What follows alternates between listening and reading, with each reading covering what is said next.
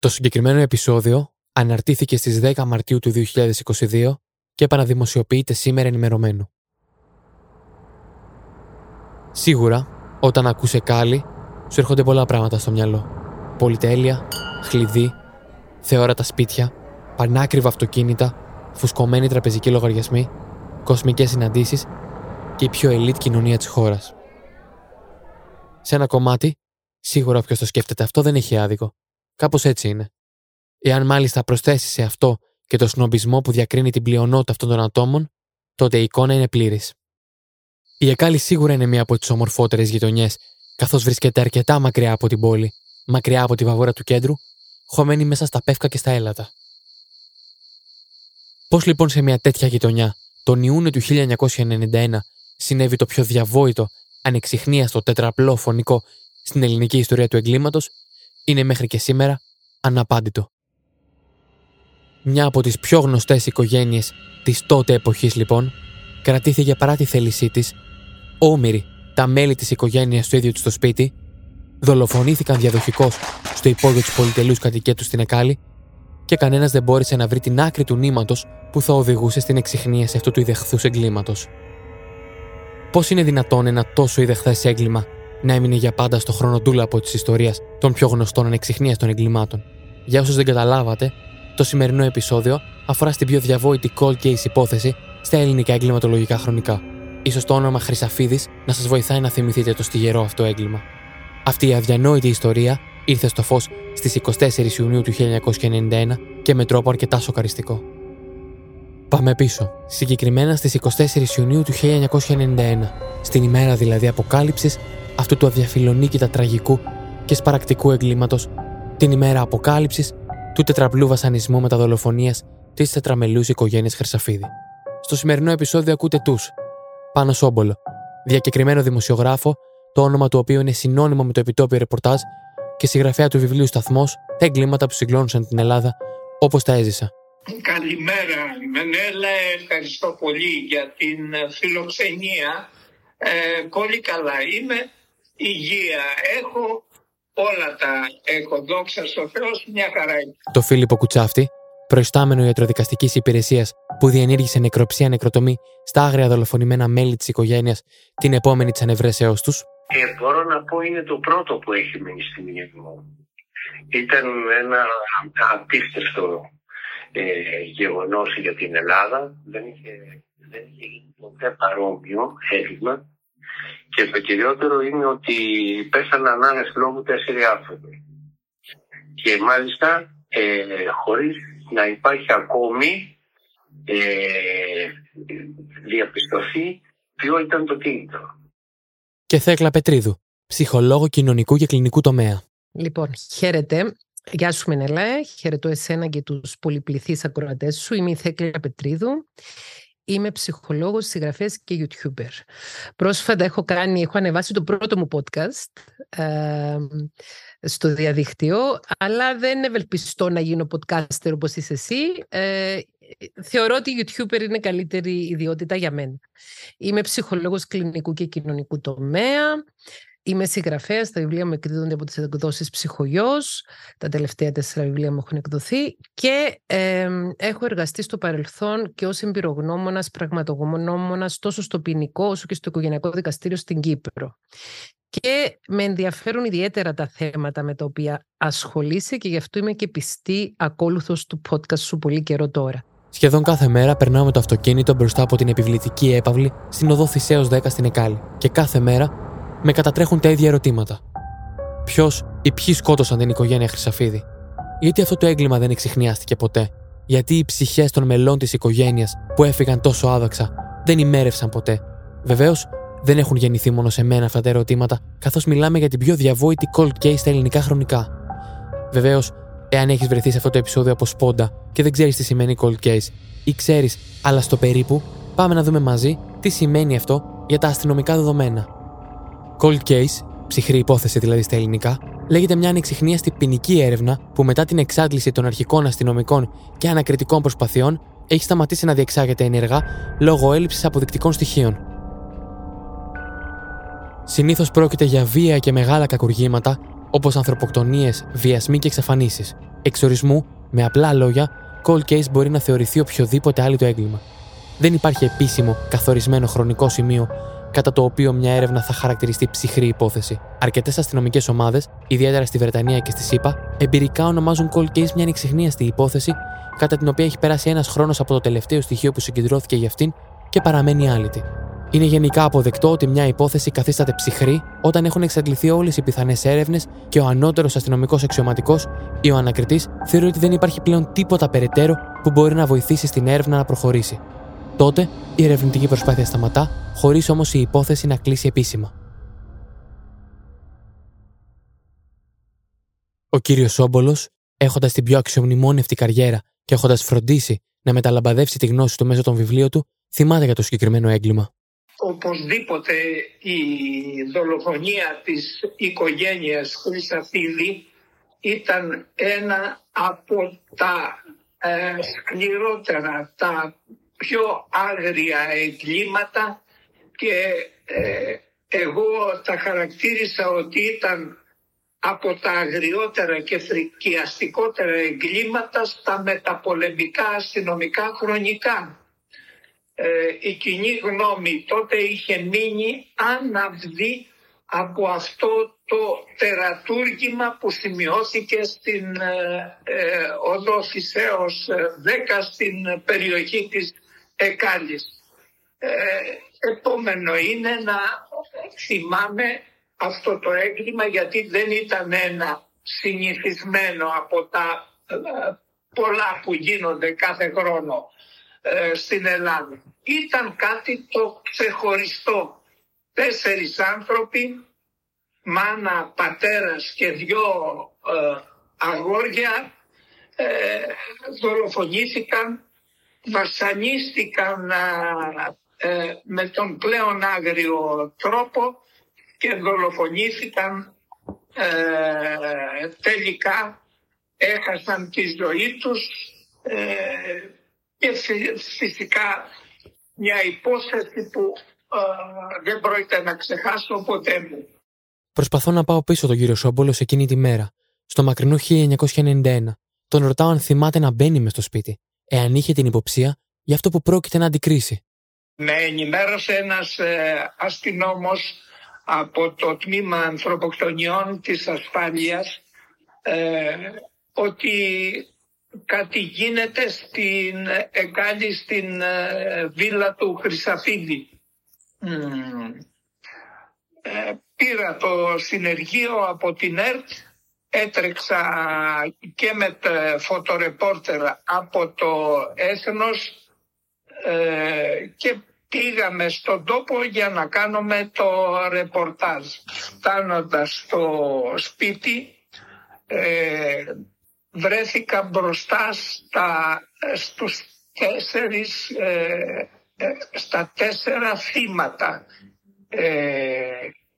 ήταν όλα τα, τα πτώματα, δηλαδή του ζευγαριού και των παιδιών ε, ήταν όλα φημωμένα με κουρελιασμένα πουκάμισα ε, και βρέθηκαν σε τρία δωμάτια του υπογείου της ε, βίλας. Υπήρχαν παντού αίματα, ε, οι χώροι εκεί μύριζαν άρωμα αλλά και πτωμαΐνη ε, γιατί ε, είχε αρχίσει η σύγκριση μετά από τόσες, ε, τόσες μέρες ε, και αλλά ο δράστης, οι δράστες είχαν ραντίσει τα κορμιά και τους χώρους με διάφορα αρώματα. Προφανώς για να μην υπάρχει αυτή η δυσοσμία. Οι πόρτες ήταν κλειδωμένες και αυτό που μας ε, είχε κάνει τότε εντύπωση ήταν το γεγονός ότι τα διάκαινα ε, ανάμεσα στις πόρτες και το δάπεδο ήταν φραγμένα, είχαν τοποθετήσει διάφορες πετσέτες ε, από την εξωτερική πλευρά ώστε να μην υπάρχει οπτική επαφή ε, μέσα στο εσωτερικό. Καταλαβαίνετε τι σημαίνει για εμάς όταν ο άνθρωπος που έζησε τα πιο ιδεχθή εγκλήματα προλογίζει έτσι το έγκλημα που θα πραγματευτούμε σήμερα. Επρόκειτο για πραγματικό θρίλερ, με πλοκή και ιδιαίτερα ανατριχιαστικές λεπτομέρειες, και παρά το γεγονός ότι ως δράστης θεωρείται ο Ταϊλανδό μπάτλερ της οικογένειας, εντούτοι υπάρχουν αρκετά ερωτηματικά που ζητούν απάντηση, χωρίς να έχει πέσει ακόμα άπλετο φως στη σκοτεινή και τραγική αυτή υπόθεση. Θύματα του Μακελάρη ή της φωνικής ομάδας ήταν η Μιχάλης Χρυσαφίδης, 48 ετών, βιομήχανος. Ελισάβετ, αλλά τη φώναζαν Λίζ, Χρυσαφίδη, σύζυγος του Μιχάλη, 49 ετών. Γιώργος Χρυσαφίδης, γιος του Μιχάλη και της Ελισάβετ, 18 ετών, μαθητής Λυκείου. Μιχάλης Δημήτρης Χρυσαφίδης, γιος του Μιχάλη και της Ελισάβετ, αδερφός του Γιώργου, 16 ετών, μαθητής Λυκείου. Ω δράστης κατηγορήθηκε ο Μπάτλερ ή ο οικιακός βοηθός, όπως θέλετε πείτε τον, ο Ταϊλανδός στην εθνικότητα Πρασέρτ Σερτουασάνα, του Πρόμα και της Κάνια, 28 ετών. Τον φώναζαν με το επικοριστικό Τάι και όπως λέει και η αγαπημένη μου Αθηνά στο δικό της podcast, αυτό σήμερα θα θεωρούταν ρατσιστικό. Αλλά στην αρχή της δεκαετίας του 90 όλα ήταν δεκτά. Είχε γεννηθεί το 1963 στην Μπαγκόγκ και έμενε χρόνια στην Αθήνα. Η οικογένεια Χρυσαφίδη τον είχε στη δούλεψή της για δύο ολόκληρα χρόνια. Γιατί όμως αυτό το έγκλημα μας σώκαρε όλους τόσο πολύ, γιατί η οικογένεια Χρυσαφίδη έχει καθιερωθεί στη γενική συνείδηση ως η σκοτεινότερη ανεξιχνίαστη υπόθεση; Μου απαντάει η Θέκλα Πετρίδου. Λοιπόν, γιατί μας ενδιαφέρουν τόσο πολύ αυτά τα ζητήματα, γιατί μας αρέσει το true crime, γιατί μας τραβάει, γιατί μας προσελκύει; Καταρχάς, επειδή μπορούμε να ταυτιστούμε. Το έγκλημα αυτό το οποίο πραγματεύεται το σημερινό σου επεισόδιο είναι ένα έγκλημα στο οποίο έγινε κατάφορη παραβίαση της ασφάλειας του σπιτιού μιας οικογένειας.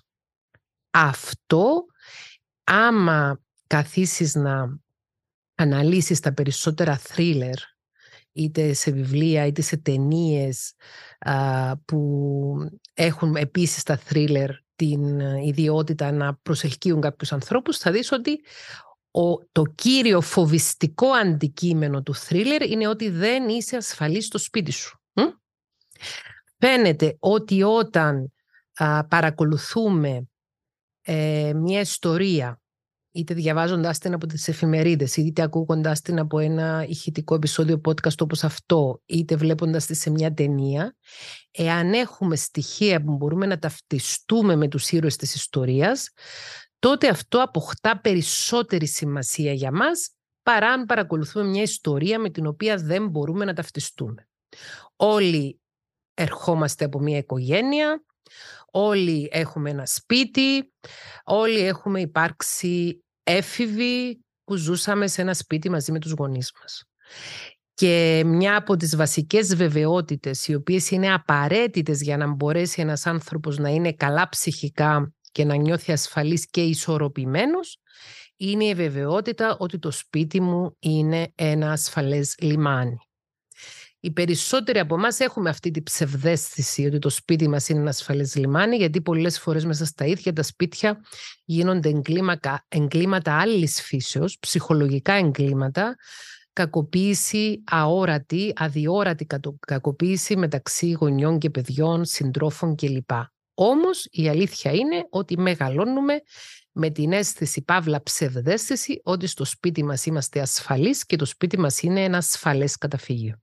Και συνεχίζει, μιλώντας μου για τους λόγους για τους οποίους αυτό το έγκλημα στιγμάτισε αυτό που λέμε την ψυχολογία του όχλου. Κοίταξε, ε, η Κύπρος είναι ένα διαφορετικό κράτος από το ελληνικό, ε, αλλά δεν είμαστε διαφορετική χώρα κατά τη γνώμη μου. Ε, μιλάμε ελληνικά, έχουμε ελληνική καταγωγή και παρακολουθούμε και στην Κύπρο όλα τα ελληνικά μέσα και τηλεοπτικά και έντυπα μέσα. το 1991 ήμουν μαθήτρια στην πρώτη ηλικίου και ήταν μια περίοδος τότε που υπήρχε έτσι αυτή η... Πώς να το χαρακτηρίσω. Υπήρχε έτσι μια προβολή της αθηναϊκής ζωής και δι της ε, αθηναϊκής ζωής βορείων προαστίων μέσα από τον τύπο. Οπότε το να γίνει ένα έγκλημα στα βόρεια προάστια, να γίνει ένα έγκλημα σε μια εύπορη οικογένεια, σε μια οικογένεια που ε,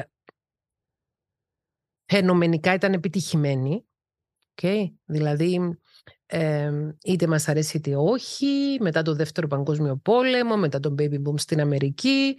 Έχουμε ξεκινήσει παγκοσμίως, όσοι ανήκουμε στη δυτική κουλτούρα και στο δυτικό πολιτισμό, να έχουμε το αμερικάνικο όνειρο, το American Dream, πώς θα επιτύχω, πώς θα α, αποκτήσω πολλά χρήματα, πώς θα αποκτήσω ένα σπίτι σε μια αριστοκρατική περιοχή, πώς θα έχω πισίνα, πώς θα έχω ακριβά αυτοκίνητα, πώς θα έχω και ακούς βοηθούς ή δεν ξέρω εγώ τι άλλο. Δηλαδή, στη δεκαετία των 90s ήταν έτσι πάρα πολύ ισχυρή εικόνα στην pop κουλτούρα η επιτυχία αυτή γενικότερα. Οπότε ένα τέτοιο έγκλημα το οποίο κατέρριπτε το μύθο της επιτυχίας ήταν ιδιαίτερα ανατριχιαστικό και ιδιαίτερα σοκαριστικό για το κοινό. Καταλάβες, ε, μου θύμισε λίγο το πώς ε, είχαν μείνει οι άνθρωποι με το στόμα ανοιχτό με τις ιστορίες των Κένετι, με τη δολοφονία του Κένετι ή με τον θάνατο του γιού του αργότερα φυσικά. Είναι βράδυ. 17 Ιουνίου 1991. Στη βίλα της οικογένειας Χρυσαφίδης στην Εκάλη επικρατεί μια ατμόσφαιρα καθημερινής ρουτίνας, καθώς είναι μια απλή καθημερινή και η τετραμελής οικογένεια απολαμβάνει το ζεστό βράδυ Ιουνίου. Η Κία Χρυσαφίδη, βέβαια, λίγο μετά τις 10, δέχεται επισκέψεις από την εγκάρδια φίλη και γειτόνισσα της οικογένειας Αγγελική Παπαλεξανδράτου. Στο σπίτι βρίσκεται και ο Μιχάλης Χρυσαφίδης και η γυναίκα του Λίζ και τα δύο του παιδιά.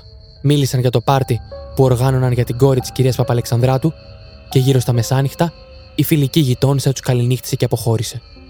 Ουδή τους ξαναείδε ζωντανούς. Το επόμενο πρωί, οι συνεργάτες του Χρυσαφίδη από το εργοστάσιο τηλεφώνησαν εμβρόντιτοι στο σπίτι. Το σήκωσε ο οικιακός βοηθός, ο 28χρονο Ταϊλανδό Πρασέρτσερ του Ασάνα, και τους ενημέρωσε ότι η οικογένεια έχει φύγει για διακοπές και ότι θα επέστρεφε στις 28 του μηνός. Πόσο οξύμορο, ότι δηλαδή ενώ το προηγούμενο βράδυ και σχεδόν μέχρι τα μεσάνυχτα η οικογένεια χαιρόταν τη συντροφιά της κυρίας Παπαλεξανδράτου, κανένας, ούτε ο βιομήχανος Μιχάλης, ούτε τα δύο παιδιά Γιώργος και Μιχάλης Δημήτρης, ούτε καν η έμπιστη φίλη της Ηλίζ, δεν της ανέφεραν πως αύριο νωρίς το πρωί θα πετούσαν για ολιγοήμερες διακοπές. Το επόμενο πρωί, οι συνεργάτες του Χρυσαφίδη από το εργοστάσιο τηλεφώνησαν στο σπίτι. Ο συνεπέστατος βιομήχανος δεν εμφανίστηκε, πράξη αρκετά ύποπτη, καθώς το επικερδές εργοστάσιο και η πλειάδα επιχειρήσεων από πίσω ήθελαν εντατική εργασία. Το τηλέφωνο σήκωσε ο οικιακός βοηθός, ο 28χρονο Ταϊλανδός, που τους ενημέρωσε ότι η οικογένεια είχε φύγει για διακοπές και θα επέστρεφε στις 28 του μηνός, περίπου 10 ημέρες αργότερα. Α υπενθυμίσω εδώ ότι μιλάμε για έναν από τους πιο πετυχημένους βιομηχάνους της χώρας, που όφιλε την επιτυχία του στη γερμανική πειθαρχία και στον αδαμάντινο προγραμματισμό που έκανε στις εργασίες του. Έτσι, η είδηση ότι ο βιομήχανος θα απουσίαζε για 10 ολόκληρες μέρες δημιουργεί αλγινή εντύπωση στους συνεργάτες του. Ποιος όμως μπορεί να διανοηθεί τι έπεται; Το ίδιο ψέμα να παράγει και στον Κυπουρό Κυριάκο Κίλιαρη που ήρθε για να περιποιηθεί τον κήπο. Ο Κυπουρός της βίλας έμπαινε με δικό του κλειδί και περιποιούταν τα δέντρα κάθε Τρίτη, Πέμπτη και Σάββατο. Την Τρίτη είδε τον Ταϊλανδό και τον ρώτησε για την οικογένεια. Και εκείνος του απάντησε με σπαστά ελληνικά ότι έλειπαν ή ότι ετοιμαζόντουσαν για διακοπές. Δεν κατάλαβε καλά. Την Πέμπτη και το Σάββατο που ξαναπήγε δεν είδε κανέναν. Είχε παρατηρήσει όμως ότι τα δύο αυτοκίνητα της οικογένειας ήταν κανονικά παρκαρισμένα στον καράζ την Τετάρτη 19 Ιουνίου και ώρα 8 το πρωί χτύπησε ο συναγερμός στη βίλα και κατέφτασε επί τόπου περιπολικό της άμεσης δράσης. Ο αστυνομικός Αργύρης Χιαδόπουλο βρήκε τον Ταϊλανδό, ο οποίος τον καθησύχασε, λέγοντάς του ότι ο συναγερμός είχε χτυπήσει κατά λάθος και ότι τίποτα το ανησυχητικό δεν συνέβαινε. Κι έτσι το περιπολικό έφυγε και ο αστυνομικός ενημέρωσε το κέντρο δράσης ότι επρόκειτο για λάθος. Δίπλα από τη σιδερένια εξώπορτα της βίλας υπήρχε ανερτημένο από την Παρασκευή 21 Ιουνίου ανορθόγραφο χειρόγραφο σημείωμα στα αγγλικά που έγραφε «Η οικογένεια απουσιάζει και θα επιστρέψει από διακοπές στις 28 Ιουνίου του 1991». Το σημείωμα, όπως διαπίστωσε αργότερα η εγκληματολογική υπηρεσία, το είχε γράψει ο ίδιος ο Ταϊλανδός. Εδώ λοιπόν αρχίζει και συντίθεται η υποψία ότι ο Πράσερτ είχε άμεση εμπλοκή με το μακελιό, καθώς την επόμενη ημέρα από την αρχή της ομοιρίας της οικογένειας, διαδοχικά όλα τα μέλη της οικογένειάς του που βρίσκονταν στην Ελλάδα εγκατέλειψαν τις ζωές τους εδώ, που με τόσο κόπο έχτιζαν για πάνω από 10 χρόνια. Πάμε όμως λίγο πιο πίσω. Στην πρόσληψη του Πράσερτ από την οικογένεια. Αυτόν τον είχε προσλάβει η οικογένεια ως εσωτερικό οικιακό βοηθό δύο χρόνια νωρίτερα. Γονείς και παιδιά τον περιέβαλαν με αγάπη και εμπιστοσύνη, ενώ έμενε μέσα στη βίλα, όπου διέθετε δικό του δωμάτιο. Προέκυψε τότε από την έρευνα ότι στην Αθήνα βρισκόταν και εργαζόταν και η μάνα του Πράσερτ, ονόματι Κάνια, η φερόμενη ο σύζυγός του Ουαζίτα, η αδελφή του Σουντά και η αδελφή της μάνας του Μαλιράτ, που τη φώναζαν Μάρλι. Όλες εργάζονταν σε σπίτια σε διάφορες περιοχές της Αττικής. Την Τετάρτη 19 Ιουνίου, γύρω στις 12.30 το μεσημέρι, η Ουαζίτα και μια άλλη γυναίκα πήγαν στα γραφεία της Ταϊλανδικής εταιρείας TAI, που βρισκόταν στη λεωφόρο Βασιλή Σοφία 45 στην Αθήνα, και έβγαλαν δύο αεροπορικά εισιτήρια για την Ταϊλάνδη, εκ των οποίων το ένα εκδόθηκε στο όνομα της Ουαζίτα και το άλλο στο όνομα του άντρα της, Πράσερτ. Τα εισιτήρια ήταν για την πρώτη πτήση που έφευγε για Μπαγκόγκ, δηλαδή για την Παρασκευή. Το μόνο βέβαιο είναι ότι ο Ταϊλανδός με τη σύζυγό του Αζίτα, τη μητέρα του Κάνια και τη θεία του, αδελφή της μητέρας του Μαλιράτ, αναχώρησαν με την πτήση 967 της Ταϊλανδικής αεροπορικής εταιρείας TAI στις 5 και 20 το απόγευμα της Παρασκευής 21 Ιουνίου 1991 για Μπαγκόγκ. Το αεροπλάνο έχει καθυστέρηση 20 λεπτών, οπότε η αναχώρηση θα πραγματοποιηθεί τελικά στις 6 παρά 20 το απόγευμα. Την άφηξή τους, την επομένη Σάββατο 22 του μηνός, επιβεβαίωσε αργότερα και η Ιντερπολ, η οποία ασχολήθηκε και αυτή με την υπόθεση. Έτσι, αυτά τα διαδοχικά γεγονότα φανερώνουν προμελέτη και σίγουρα όχι ομοιρία του Πράσερτ στο σπίτι, αλλά άμεση εμπλοκή και συνέργεια, εάν όχι ηθική αυτουργία. Τι ακριβώς πήρε μαζί του ο Τάι φεύγοντας για την πατρίδα του, κανείς δεν μπορεί να γνωρίζει, δεδομένου ότι ολόκληρη η οικογένεια ξεκληρίστηκε. Ποιος μπορεί να πει αν υπήρχαν χρήματα στο σπίτι ή θησαυρή. Οι ελληνικές αρχές ζήτησαν την έκδοση του Μπάτλερ στην Ελλάδα, αλλά παρά την επιμονή και τις προσπάθειες, δεν κατέστη δυνατό να ικανοποιηθεί αυτό το αίτημα. Οι Ταϊλανδικές αρχές δεν ανταποκρίθηκαν θετικά, ούτε δέχτηκαν να δικάσουν στη χώρα τους τον Ταϊλανδό για την ομαδική σφαγή. Η μακάβρια ανακάλυψη, τα δωμάτια στο υπόγειο και οι τείχοι που βάφτηκαν κόκκινοι. Έχουν περάσει περίπου 6 μέρες από την ημέρα που η οικογένεια είχε εξαφανιστεί και πλέον ούτε ο Πράσερτ δεν απαντάει στα τηλέφωνα της οικίας Χρυσαφίδη. Τα ερωτήματα σωρό, οι απαντήσεις πουθενά. Στο μοναδικό σημείο που υπάρχουν οι απαντήσεις είναι πλέον στη μεγαλειώδη έπαυλη της οικογένειας στην Εκάλη. Έτσι, το βράδυ της 24η Ιουνίου, συναντήθηκαν έξω από το σπίτι της οικογένειας ο ανιψιός του Χρυσαφίδη, Αλέξανδρος Μακρύδης, ο γείτονας Βασίλης Τσαλαπατάς και ο διευθυντής πωλήσεων του εργοστασίου Αντώνης Γεωργιάδης. Με τη βοήθεια κλειδαρά, καταφέρουν να μπουν μέσα και να αντικρίσουν το τραγικό σκηνικό. Τα άψυχα κορμιά της οικογένειας Χρυσαφίδη ήταν όλα φημωμένα με κουρελιασμένα πουκάμισα, πλην το ενός παιδιού που είχε φημωθεί με πετσέτα βρέθηκαν σε τρία υπνοδωμάτια αποθήκε του υπογείου της βίλας. Υπήρχαν παντού αίματα. Οι χώροι μύριζαν άρωμα, αλλά και πτωμαΐνη. Αυτό σημαίνει ότι οι δράστες είχαν ραντίσει τα κορμιά και τους χώρους με αρώματα, ενώ τα πτώματα μύριζαν λόγω της αρχόμενης σύψης. Οι πόρτες ήταν κλειδωμένες και αυτό που μας έκανε εντύπωση ήταν το γεγονός ότι τα διάκαινα ανάμεσα στις πόρτες και το δάπεδο ήταν φραγμένα με πετσέτες. Γράφει ο πάνω Όμπολος. Είχαν τοποθετηθεί από την εξωτερική πλευρά. Από την άλλη, ο ιατροδικαστής Φίλιππος Κουτσάφης, που έζησε τη φρικιαστική αυτή ανακάλυψη, μου διηγείται για εκείνη τη μέρα. Συγκεκριμένα, και πριν περάσει στη διήγηση, τον ρωτάω αν φτάνοντας στο σπίτι, φαντάστηκε τι θα έβλεπε.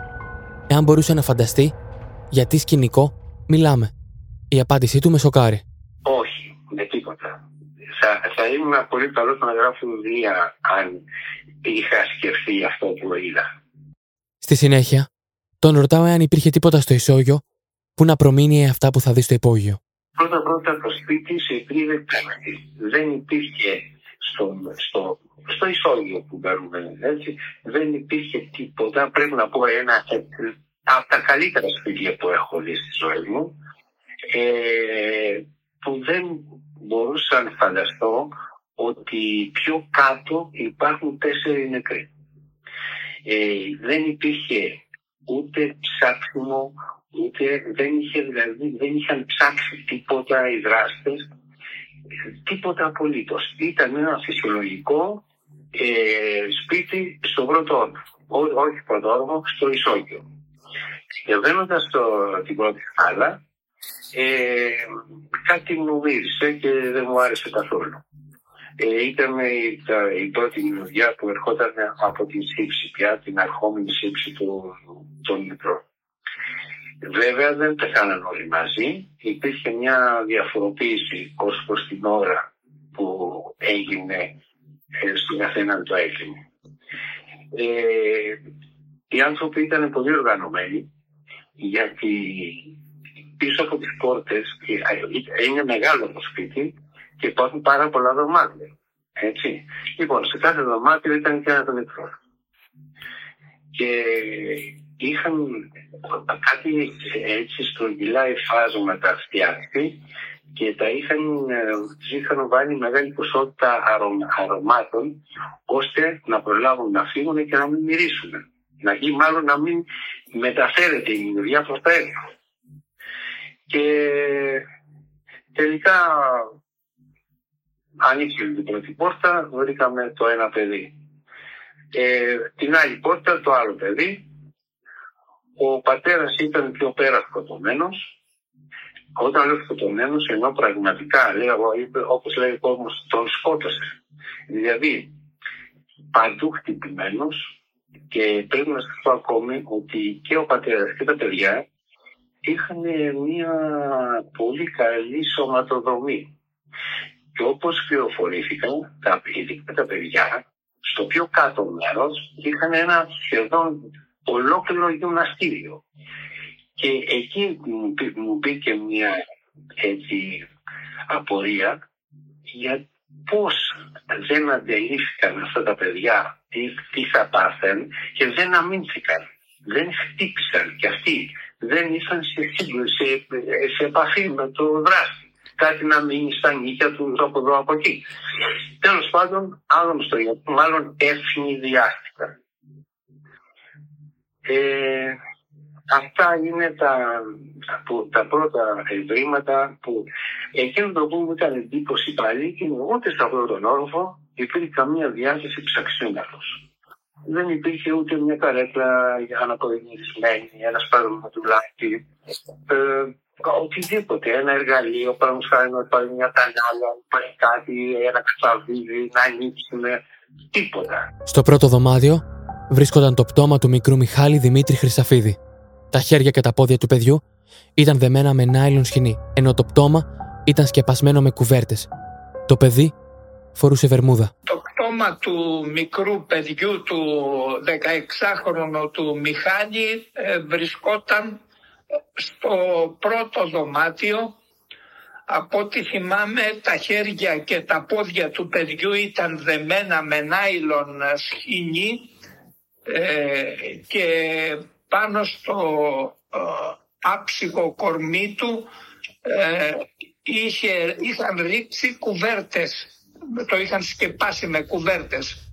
Στο δεύτερο δωμάτιο βρέθηκαν τα πτώματα του πατέρα Μιχάλη Χρυσαφίδη και του μεγάλου γιου του Γιώργου, ο πατέρας φορούσε παντελόνι, πουκάμισο και παπούτσια χωρίς να είναι δεμένος. Το παιδί φορούσε μπουρνούζι και πιτζάμα, ενώ ήταν δεμένα τα χέρια και τα πόδια του με νάιλον σχοινή.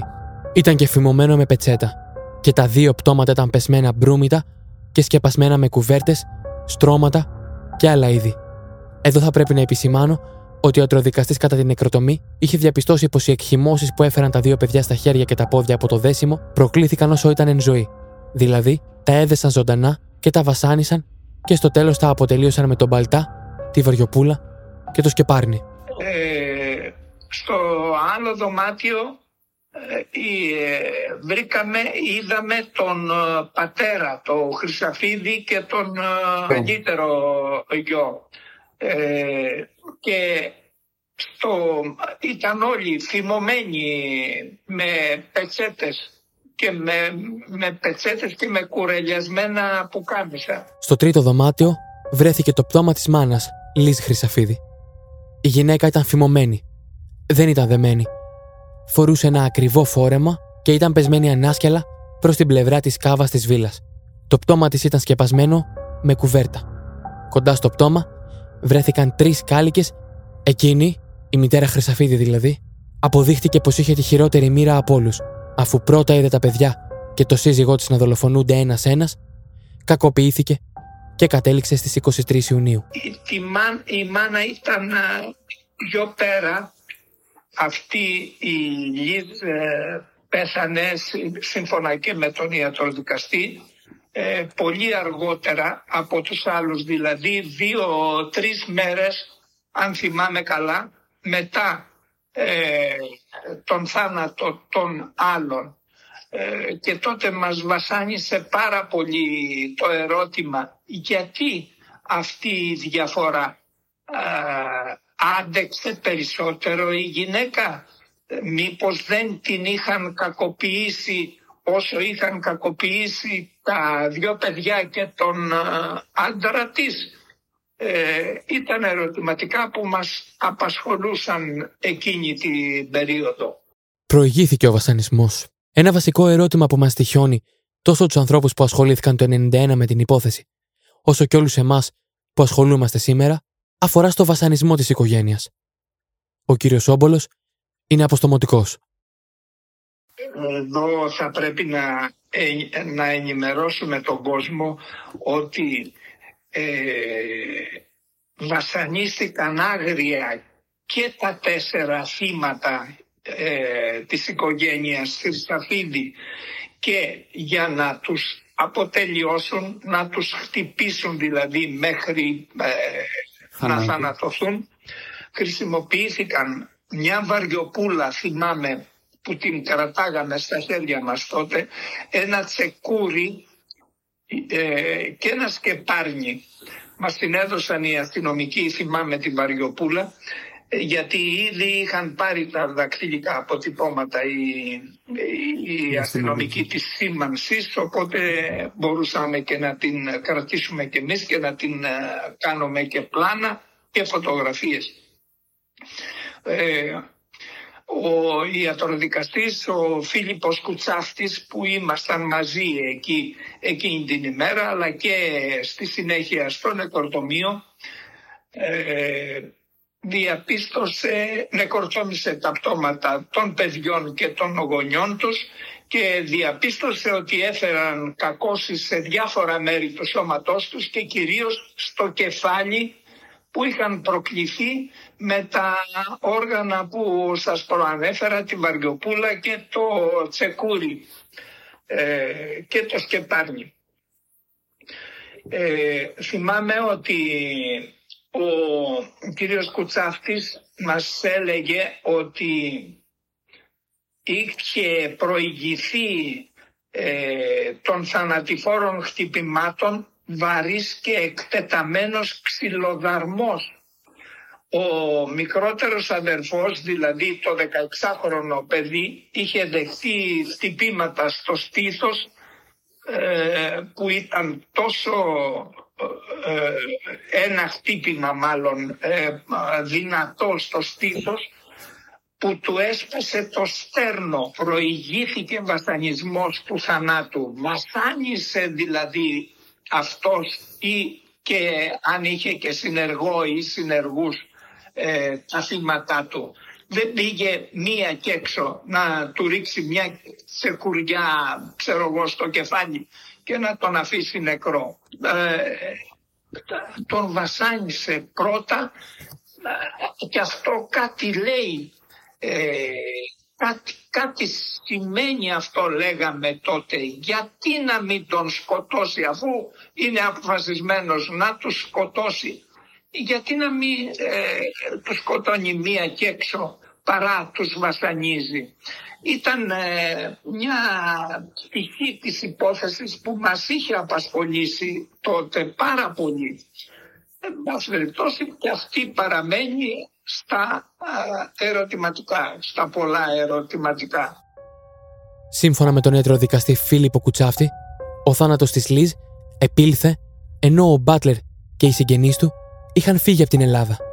Το στοιχείο αυτό μπέρδεψε ακόμα περισσότερο τις αρχές, καθώς σύμφωνα με την ιατροδικαστική έρευνα, τα μέλη της οικογένειας δεν δολοφονήθηκαν την ίδια μέρα με τη μητέρα, η οποία φέρεται να εκτελέστηκε τελευταία από κάποιον συνεργό Είχε τη σημασία του να πούμε επίσης ότι όλες οι πόρτες της βίλας ήταν κλειδωμένες και τα παράθυρα ασφαλισμένα καλά. Αφού λοιπόν έχετε βρει τα τρία από τα τέσσερα πτώματα, ρωτάω το Φίλιππο Κουτσάφτη, αναζητάτε το τέταρτο πτώμα. Πού βρίσκεται το τέταρτο πτώμα της μητέρας, και τελικά η Λύς Χρυσαφίδη βιάστηκε όπως ακούστηκε, διότι βρέθηκε μάλιστα χωρίς το εσωρουχό της. Αυτή ήταν μια απορία που είχε μπλέξει ακόμα περισσότερο την υπόθεση, βάζοντας και το σεξουαλικό κίνητρο μέσα στα κίνητρα της δολοφονίας η μητέρα του βρίσκεται σε άλλο, σε άλλο χώρο, ε, λίγο μακριά, αλλά για σας θέλω μεγάλο το σπίτι. Και εδώ πέρα έγινε και ένα σούσο άνευ λόγου και ουσίας. Αφού την εξήτασα πάρα πολύ, στην άλλη μέρα ήταν στο νεκροτομείο Ε, η γυναίκα θεωρούσε ένα πολύ ωραίο φόρεμα, ερχόταν από κάποια επίσκεψη, δηλαδή ήταν το μόνο άτομο το οποίο της είχαν παγίδα και την περιμένανε να έρθει για να τη σκοτώσουν. Και το κυριότερο από όλα είναι ότι μόνο τη σκοτώσαν. Δεν έβγαλαν από το χέρι τη ούτε ένα πάρα πολύ ωραίο και ακριβό δαχτυλίδι που είχε. Ήταν μια κυρία η οποία ήξερε να δίνεται ωραία, αλλά όχι να φαίνεται. Ώστε δηλαδή... Και ό,τι κόσμημα είχε πάνω της, παρέμεινε πάνω της που ένας απλός ληστής θα το αφαιρούσε, εάν θέλουμε να πιστεύουμε.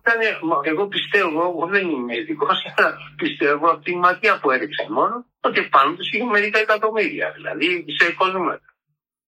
Πολύ μικρά, αλλά πάρα πολύ ακριβά. Τα σενάρια, η νεκροψία των σωρών, ο βασανισμός και τα αναπάντητα ερωτήματα. Ιδιαίτερο ενδιαφέρον παρουσίασαν η νεκροψία και η νεκροτομή. Ο ιατροδικαστής Φίλιππος Κουτσάφτη μας μιλάει για την επόμενη ημέρα, την 3η 25 Ιουνίου, στην οποία νεκροτόμησε τα πτώματα των παιδιών και των γονιών τους και διαπίστωσε ότι έφεραν κακώσεις σε διάφορα μέρη του σώματός τους και κυρίως στο κεφάλι, που είχαν προκληθεί με τσεκούρι και βαριοπούλα.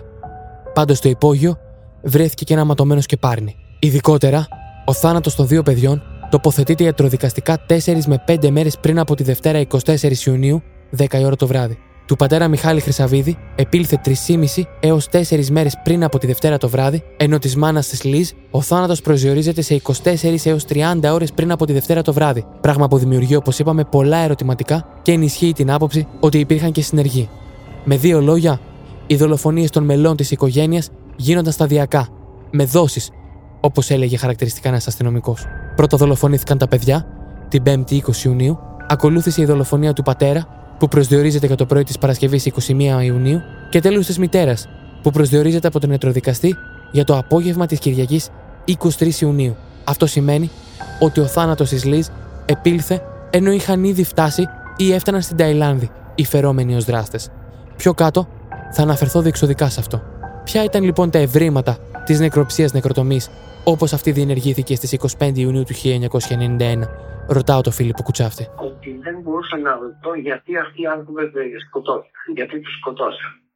Δεν υπήρχε τίποτα. Στο σπίτι σας λέω δεν κλέψαν ούτε μια βελόνα. Τίποτα.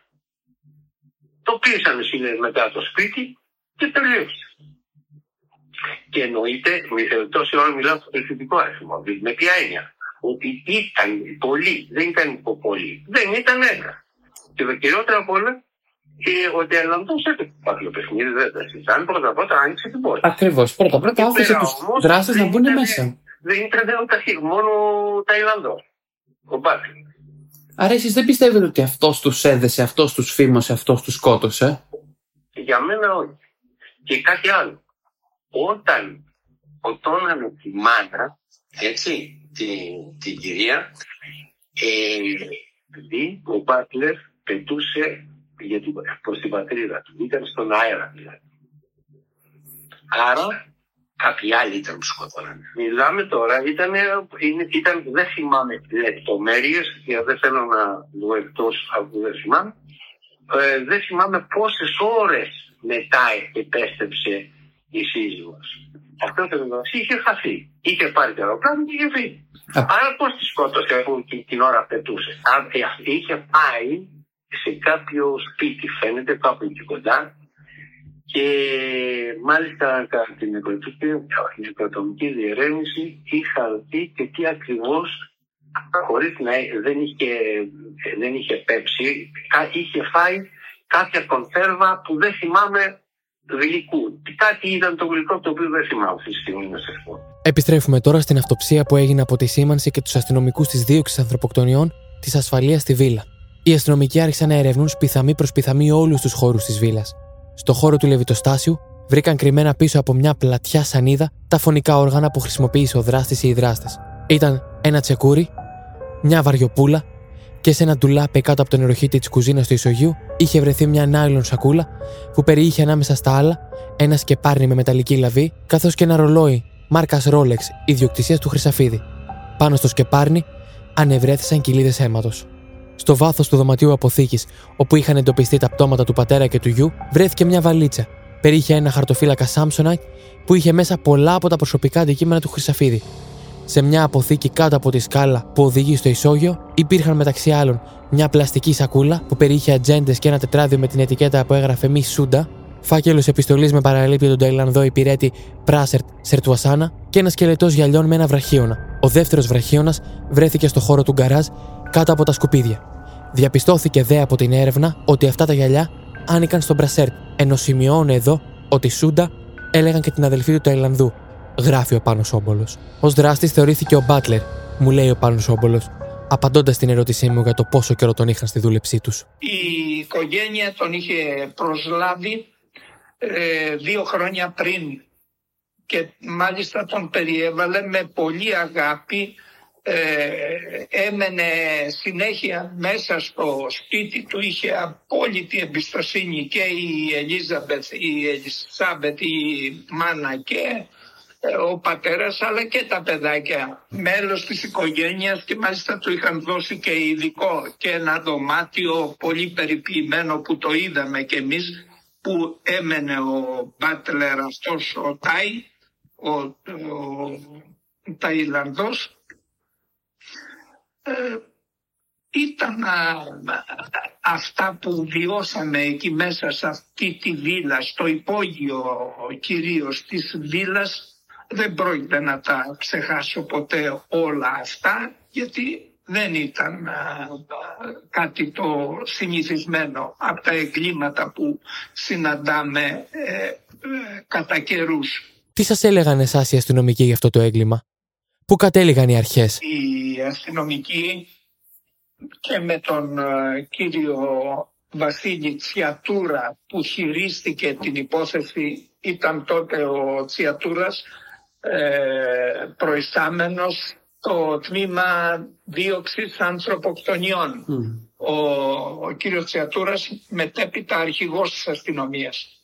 Λοιπόν, έχω, είχα και έχω οικογενειακές σχέσεις με τον ε, κύριο Τσιατούρα. Συζητούσαμε τότε το θέμα αυτό και είχαν καταλήξει γενικά οι αστυνομικοί ότι δράστης ήταν ο Μπάτλερ Οτάι. Mm. Όμως ε, βασάνιζαν, υπήρχαν πάρα πολλά κενά και βασάνιζαν ε, τους αστυνομικούς ε, όπως και εμάς που προσπαθούσαμε να κάνουμε ρεπορτάζ όλες εκείνες τις μέρες, βδομάδες, μήνες διότι δεν ήταν ένα έγκλημα όπως σας είπα που κάναμε το ρεπορτάζ μια μέρα, δύο μέρες πήγε στον εισαγγελέα και τελειώσαμε.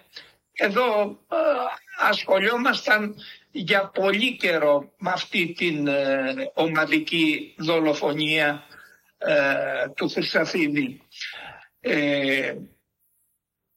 Μου έλεγε λοιπόν ο, ο κύριος Τσιατούρας ότι δεν μπορεί να έκανε μόνος του ο Μπάτλερ το έγκλημα. Μπορεί να είχε και συνεργούς. Αλλά ποιοι ήταν οι συνεργοί; Ε, δεν μπόρεσαν να καταλήξουν κάπου. Ε, θυμάμαι ότι εκείνη την ε, εποχή είχαν έρθει από την ε, Μπαγκόκ, από την Ταϊλάνδη, ε, αστυνομικοί και ενημερώθηκαν μετά από πίεση της Ιντερπολ ε, για την τετραπλή δολοφονία από τους αστυνομικούς τους δικούς μας, την ασφάλεια Αττικής.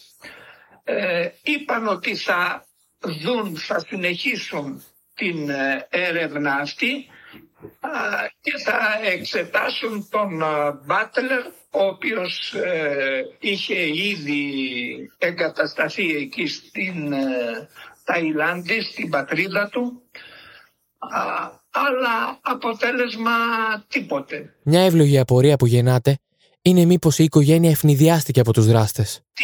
εξετάστηκε και αυτό το ενδεχόμενο που, που λέτε τώρα, δηλαδή στον ύπνο, να τους ε, φήμωσαν να μην μπορούν να μιλήσουν οπότε ε, να, και έτσι να να τους ε, κατέβασαν στο υπόγειο κλπ. Όμως ε, και αυτή η εκδοχή ήταν υποδιερεύνηση αλλά δεν είχαν καταλήξει οι αστυνομικοί πώς ακριβώς. Άμα δεν σου τα πει και ο άνθρωπος, οι άνθρωποι που πήραν μέρος στην ομαδική δολοφονία, άμα δεν εξηχνιαστεί δηλαδή η υπόθεση, ε, μόνο οι υποθέσεις μπορεί να κάνεις το τι ακριβώς συνέβη. Το χρηματοκιβώτιο της οικογένειας ήταν κλειδωμένο. Οι αστυνομικοί έψαξαν παντού αλλά δεν βρήκαν κλειδιά. Οπότε κάλασαν κλειδαρά και το άνοιξαν. Βρήκαν μέσα μερικά χρυσαφικά, ομόλογα, έγγραφα και διάφορα άλλα αντικείμενα. Χρήματα όμως δεν υπήρχαν. Πολλοί εκτιμούσαν τότε ότι στο χρηματοκιβώτιο ο Χρυσαφίδης θα είχε οπωσδήποτε χρήματα, ενώ θα έπρεπε να υπάρχουν και πολλά κοσμήματα της συζύγου του, που σίγουρα τα πήρε ο δράστης ή οι δράστε της τετραπλής δολοφονίας, ή η ιδιόχειρη διαθήκη για την περιουσία. Κατά την είσοδο των αστυνομικών στην έπαυλη της οδού Θησέω, βρέθηκε στο χρηματοκιβώτιο της οικογένειας ένα έβρεμα που ενώ δεν μπορούσε να δώσει σαφή δείγματα για το τι συνέβη τα βράδια της 20η, 21η και 23η Ιουνίου, τακτοποιούσε όμως την περιουσία του Μιχάλη Χρυσαφίδη. Πιο αναλυτικά, από την αστυνομική έρευνα εντός της βίλας της οικογένειας Χρυσαφίδη, εντοπίστηκε η διόχειρη διαθήκη του επιχειρηματία, στην οποία αναφερόταν ότι σε περίπτωση που πέθαναν όλα τα μέλη της οικογένειάς του, η περιουσία του θα πήγαινε στον ανιψιό του, Αλέξανδρο Μακρύδη. Η έρευνα όμως της αστυνομίας δεν κατέληξε πουθενά και ουδέποτε θεωρήθηκε ύποπτο το συγκεκριμένο συγγενικό πρόσωπο. Στο συγκεκριμένο σημείο, ζητάω από τον κύριο Σόμπολο να μου μιλήσει λίγο για αυτό το ιδιαίτερο έβριμα. Η χειρόγραφη ιδιόχειρη διαθήκη, αυτό το σημείωμα ε, του Χρυσαφίδη ε, μας είχε δημιουργήσει πολλά ερωτηματικά τότε γιατί έλεγε αν θυμάμαι καλά σε αυτό το σημείωμα ε, ότι αν πάθουν όλα τα μέλη της οικογένειας κάτι ε, που ε, μας εντυπωσίασε όλους. Τι να πάθουν όλα τα μέλη της οικογένειας κακό και η περιουσία τους θα πήγαινε στον ανιψιό του. Ε, να πάει στον ανιψιό του. Αυτό μας είχε... Συγγνώμη, αυτό μας είχε προβληματίσει που έλεγε ότι η περιουσία θα πρέπει να πάει στον ανιψιό του. Α, αν πάθουν όλα τα μέλη της οικογένειας κάτι. Και ε, λέγαμε τότε, είναι δυνατόν Πώς μπορούσε να φανταστεί κανένας ότι θα πάθει ο πατέρας, μπορεί να πάθει μάνα.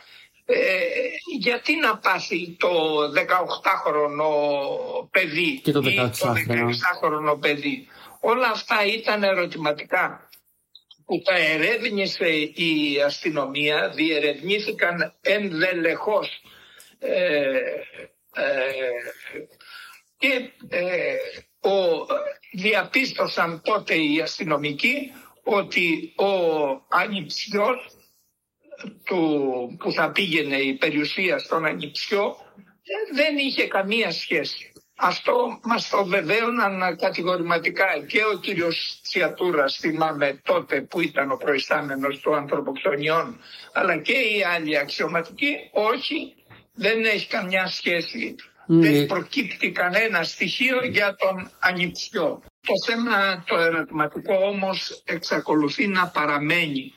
Με ποιον έκανε ό,τι έκανε ο Μπάτλερ. Έκανε μόνος του. Είναι λίγο δύσκολο να, να κάνει όλα αυτά που συζητάμε τώρα να κάνει μόνος του. Είχε τη γυναίκα του ε, συνεργό. Ε, είχε άλλον συνεργό. Ε, πο, πολλές ε, εκδοχές συζητούνταν τότε και κάποιοι επέμεναν δεν γίνεται να τα έκανε μόνος του ο Μπάτλερ. Και είχε μαζί του, δίπλα του είχε κι άλλον που τον βοηθούσε. Εντάξει, ε, μπορεί να ήξερε πολεμικές τέχνες, να εξουδετερώνει τον αντίπαλο, αλλά όμως δεν είναι και τόσο εύκολο ε, τέσσερα άτομα να Τους επιτεθεί μόλις ένας. φύγει στον άλλο κόσμο ε, μόνος του. Γι' αυτό λέγαμε τότε σίγουρα κάποιον είχε συνεργό, κάποια, κάποιον, κάποιους. Ε, γη κανένας δεν ξέρει γιατί η υπόθεση εξακολουθεί να είναι ανεξιχνίαστη Και παρά πλέον. το γεγονός ότι πέρασαν 30 και πλέον χρόνια και δεν βλέπω να Ξεχνιάζεται εξιχνιάζεται. τίποτα. Τα ερωτήματα που προκύπτουν από τη στιγερή αυτή δολοφονία είναι αναρρύθμιτα και συνεχίζουν να στοιχιώνουν όσους αναμοχλεύουν αυτή την υπόθεση. Το πρώτο και βασικότερο για μένα είναι τι βρίσκεται πίσω από αυτή τη δολοφονία. Ποιο διαβολικό σχέδιο υφάνθηκε και πού αποσκοπούσε. Μήπως ο Πράσερ ήταν κι αυτό κρατούμενο. σε καμία περίπτωση από τα όσα ζήσαμε τότε στο ρεπορτάζ που κάναμε ε, ο Τάι ήταν πρωταγωνιστής. Ήταν σίγουρα πρωταγωνιστής ο Τάι. Από εκεί και πέρα τώρα ποιοι άλλοι ήταν ε, συνεργοί ε, μαζί του, ποιος άλλος ή ποιοι άλλοι, αυτό κανένας δεν το ξέρει. Ο ίδιος το ξέρει, ο ίδιος δεν πιέστηκε. Δυστυχώς ε, δεν είχαμε διακρατική συμφωνία τότε. Διακρατική συμφωνία μεταξύ της Ταϊλάνδης και της Ελλάδας δεν υπήρχε και αυτός ήταν ο λόγος που δεν μπόρεσε να εκδοθεί στην Ελλάδα ο Τάι για να α, υποβληθεί σε ανάκριση και να α, δικαστεί εδώ. Είπαν οι Ταϊλανδοί και αστυνομικοί που ήρθαν τι- δύο φορές ότι θα ασχοληθούν αυτοί και θα τον δικάσουν αυτοί. Ούτε και αυτό έγινε. Δεν δικάστηκε στην α, Μπαγκόκ. Ε, είπαν να τον στείλουν το αίτημα των ελληνικών αρχών να τον στείλουν εδώ για να γίνει δίκη και να γίνει και η ανάκριση να βρεθεί άκρη. Ούτε και αυτό έγινε δεκτό από τις Ταϊλεν- Λαϊν- ε, Ταϊλανδικές αρχές. Οπότε παρέμεινε ε, ανεξιχνίαστη εντελώς αυτή η υπόθεση. Στον αντίποδα, με τη Θέκλα Πετρίδου, συζητάμε τον λόγο για τον οποίο αυτά τα γεγονότα φαίνεται να μας στιγματίζουν. Για ποιο λόγο αυτά τα περιστατικά μας δημιουργούν τέτοια συναισθήματα; Κοιτάξτε, όπως είπα και προηγουμένως, μας α, συναρπάζουν α, περιστατικά με τα οποία μπορούμε να ταυτιστούμε.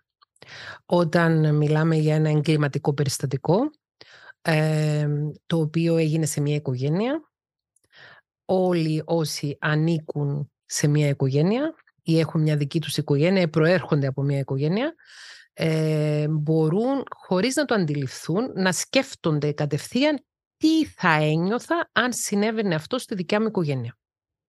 Δηλαδή βάζουμε τον εαυτό μας στη διαδικασία να αναλογιζόμαστε αν όλα αυτά τα φρικτά βασανιστήρια ε, τα περνούσαμε εμείς. Και πραγματικά. Είναι, είναι εξαιρετικά αποσταθεροποιητικό συναισθηματικά κάτι τέτοιο. Δηλαδή η γνώση και μόνο ότι μπορεί σε μια οικογένεια η οποία φαινομενικά εμ, διάγει βίων αυθόσπαρτων ξαφνικά να συμβεί κάτι τέτοιο και να μην είναι ένα δυστύχημα του στυλ μια σύγκρουση δύο αυτοκινήτων που σκοτώνονται ακαριά τέσσερις άνθρωποι.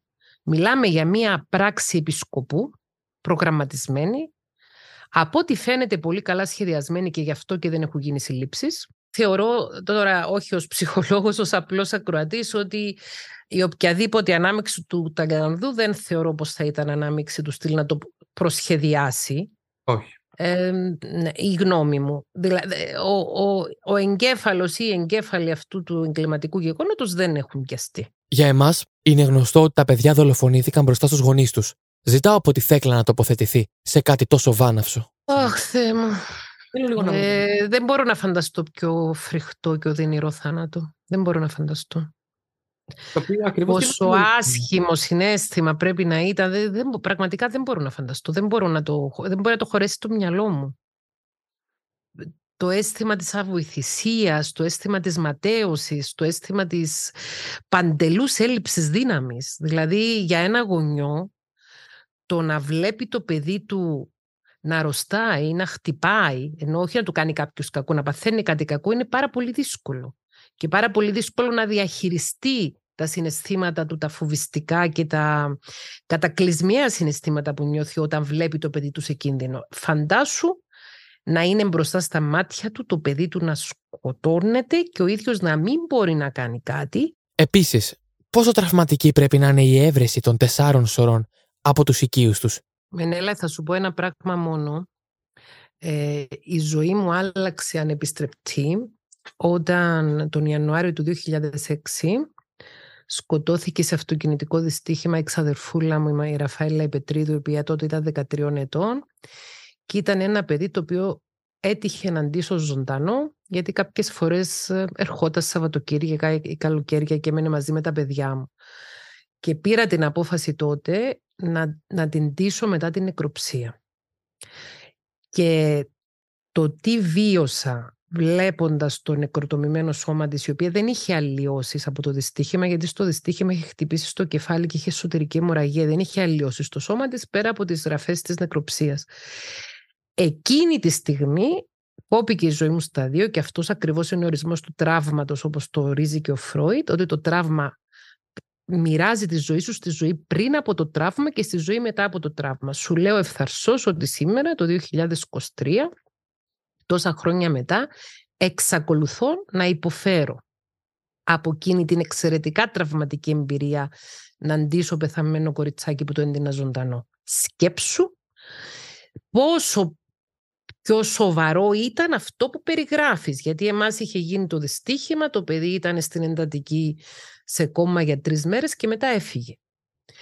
Να, να, ενώ υπήρχε τουλάχιστον μια τριήμερη προετοιμασία για αυτό που ακολουθούσε, γιατί εγώ είχα δει το MRI του εγκεφάλου και κατάλαβα ότι δεν είχε σωτηρία.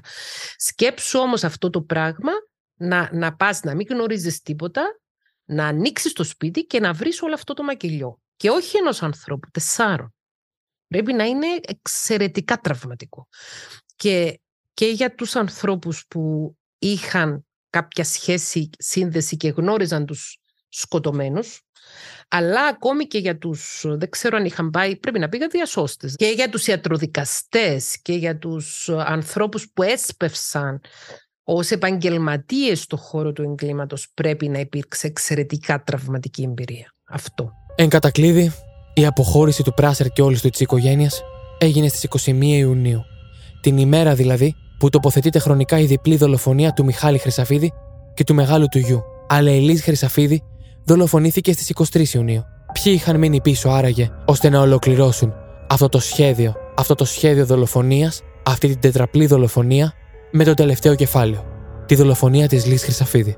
Ένα πολύ σημαντικό αγκάθι σε αυτή την υπόθεση ένα σκέλος που δεν μας αφήνει να κλείσουμε και εμείς αυτό το κεφάλαιο είναι η μη απόδοση της δικαιοσύνης. Η σκέψη δηλαδή ότι οι ένοχοι κυκλοφορούν έξω ελεύθεροι.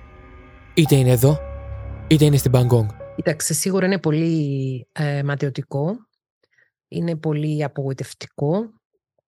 σε κάνει να χάνεις την ελπίδα σου στο σύστημα της δικαιοσύνης.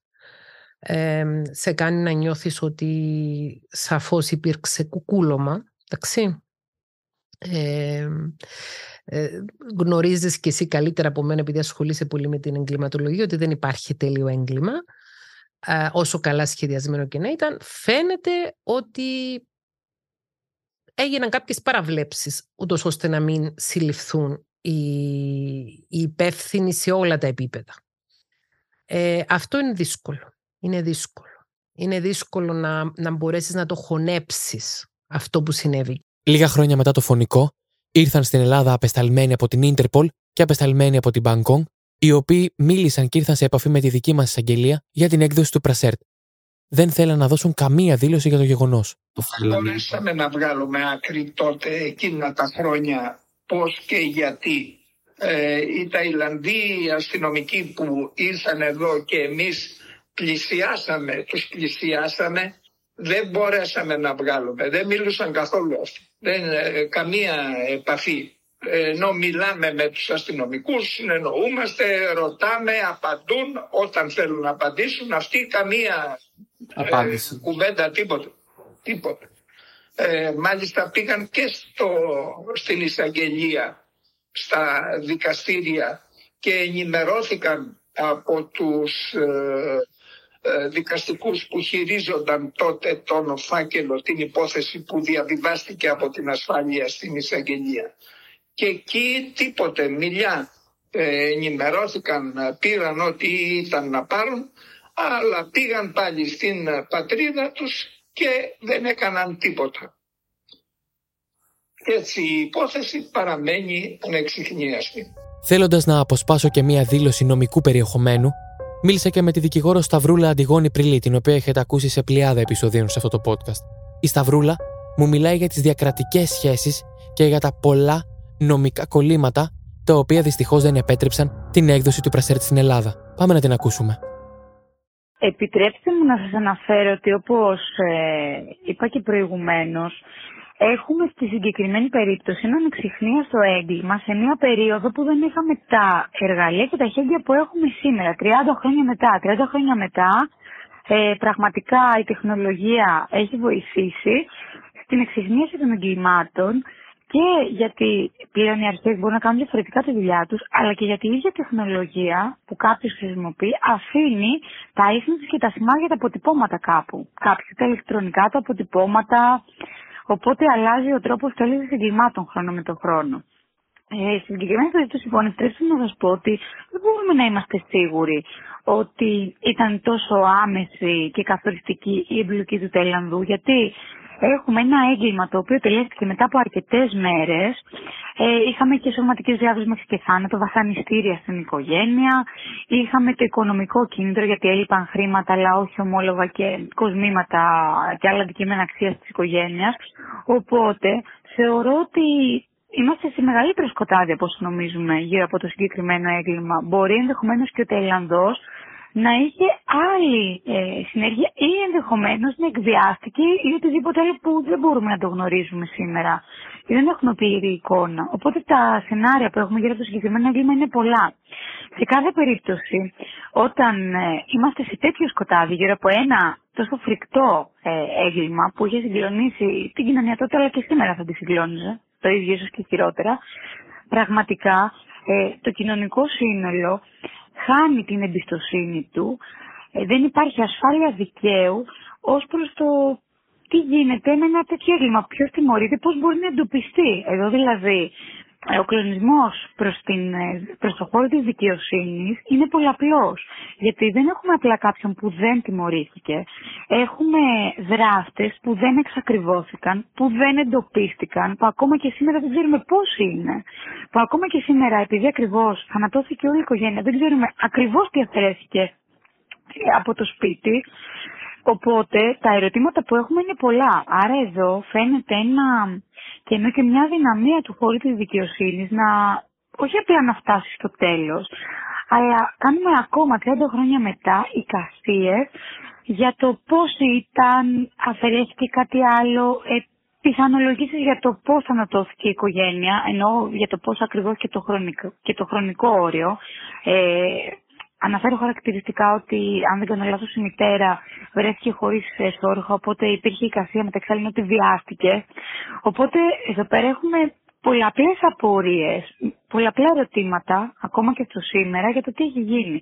Και αυτό είναι κάτι το οποίο προκαλεί το κοινωνικό σύνολο και του αφήνει έντονες αμφιβολίες τελικά για το πώς εξηχνιάζεται ένα έγκλημα, αν εξηχνιάζεται και να φτάσουμε και στον τελικό δράση και να μιλήσουμε πια για απόδοση.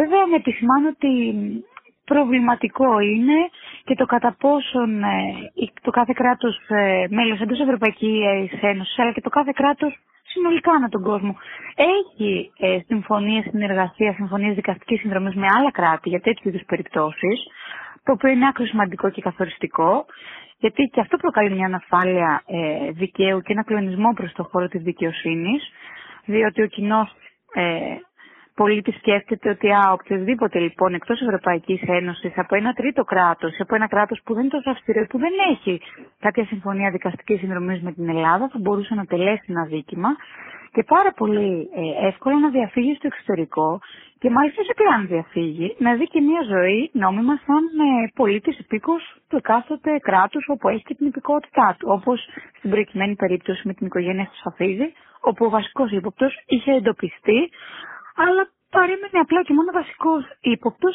για το ελληνικό κράτος, χωρίς ουδέποτε να κινηθεί κάποια διαδικασία ε, από το κράτος της Ταϊλάνδης. Ο θεσμός της δικαστικής συνδρομής είναι πάρα πολύ σημαντικός μεταξύ των κρατών για την εξυχνίαση αξιοπίνων πράξεων.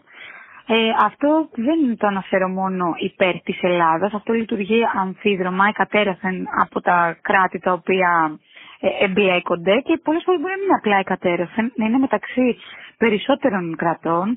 Ε, θυμίζω ότι πλέον με την τεχνολογία και τη χρήση του διαδικτύου μπορεί να έχουμε ταυτόχρονα αξιόπινες πράξεις και εμπλοκές περισσότερων ατόμων μέσω χρήσης ηλεκτρονικών συσκευών. Οπότε ο θεσμός της δικαστικής συνδρομής μεταξύ των κρατών είναι άκρος καθοριστικός.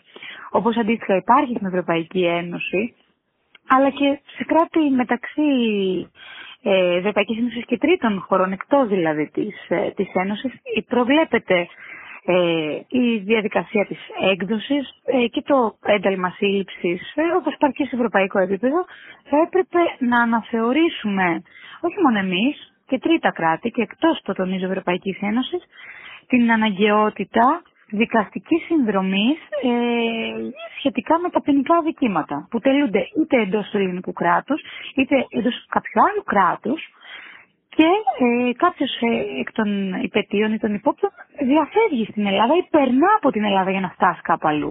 Λίγο πριν κλείσω αυτό το podcast, ευχαριστώ τον κύριο Σόμπολο για τη μοναδική ευκαιρία που μου έδωσε να υποφεληθώ τόσο εγώ όσο και εσείς των βιωμάτων του και να μιλήσω μαζί του για τα βιβλία του που τόσο πολύ αγαπώ. Μου απάντησε λίγο πριν κλείσουμε το τηλέφωνο. Μενέλ, τα βιβλία ε, είναι ό,τι βίωσα στα 41 χρόνια της δημοσιογραφικής μου ε, πορείας καταγράφω διάφορα γεγονότα που συγκλώνησαν, που έχουν δηλαδή ενδιαφέρον και είναι μια παρακαταθήκη για τις επόμενες γενιές για το πώς κινήθηκε η εγκληματικότητα και γενικά το έγκλημα ε, στην Ελλάδα αυτά τα χρόνια ε, που εγώ έκανα το ρεπορτάζ. Αυτός ήταν ο σκοπός μου ε, και έχω και στα βιβλία μου, στα πέντε βιβλία που έχω μέχρι τώρα, θα βρει ο, ο αναγνώστης πραγματικά περιστατικά. Δεν θα βρει ε, αστυνομικό μυθιστόρημα. Ε, όλα όσα περιγράφω είναι πέρα για πέρα αληθινά. Δεν περιέχουν φανταστικές ε, σκηνές ε, ό,τι μου ήρθε στο μυαλό να κάτσω να το γράψω. Αλλά περισσότερα εγώ δεν έχω να σας πω παρά μόνο μέχρι την επόμενη φορά να είστε ασφαλείς. Και βέβαια, μα ήμουν πρώτη φορά το έκανα πρόβλημα δικό μου, δηλαδή το σκεφτόμουν συνέχεια. Γιατί εμείς μπορούμε να, να κάνουμε ένα έγκλημα, παλιφάλουμε δυο μαχαιρίδια κλπ. Το απόγευμα θα το ξεχάσουμε. Η δουλειά μα είναι τέτοια που δεν επιτρέπει να κουβαλάς μαζί σου ό,τι βλέπεις, γιατί τώρα θα τα φέρουν στην κατάσταση. Λοιπόν, ε, εδώ όμως το, το είδατε ακόμη πόσο θύμα. Εκτέλεση παραγωγής Grey Studios Athens.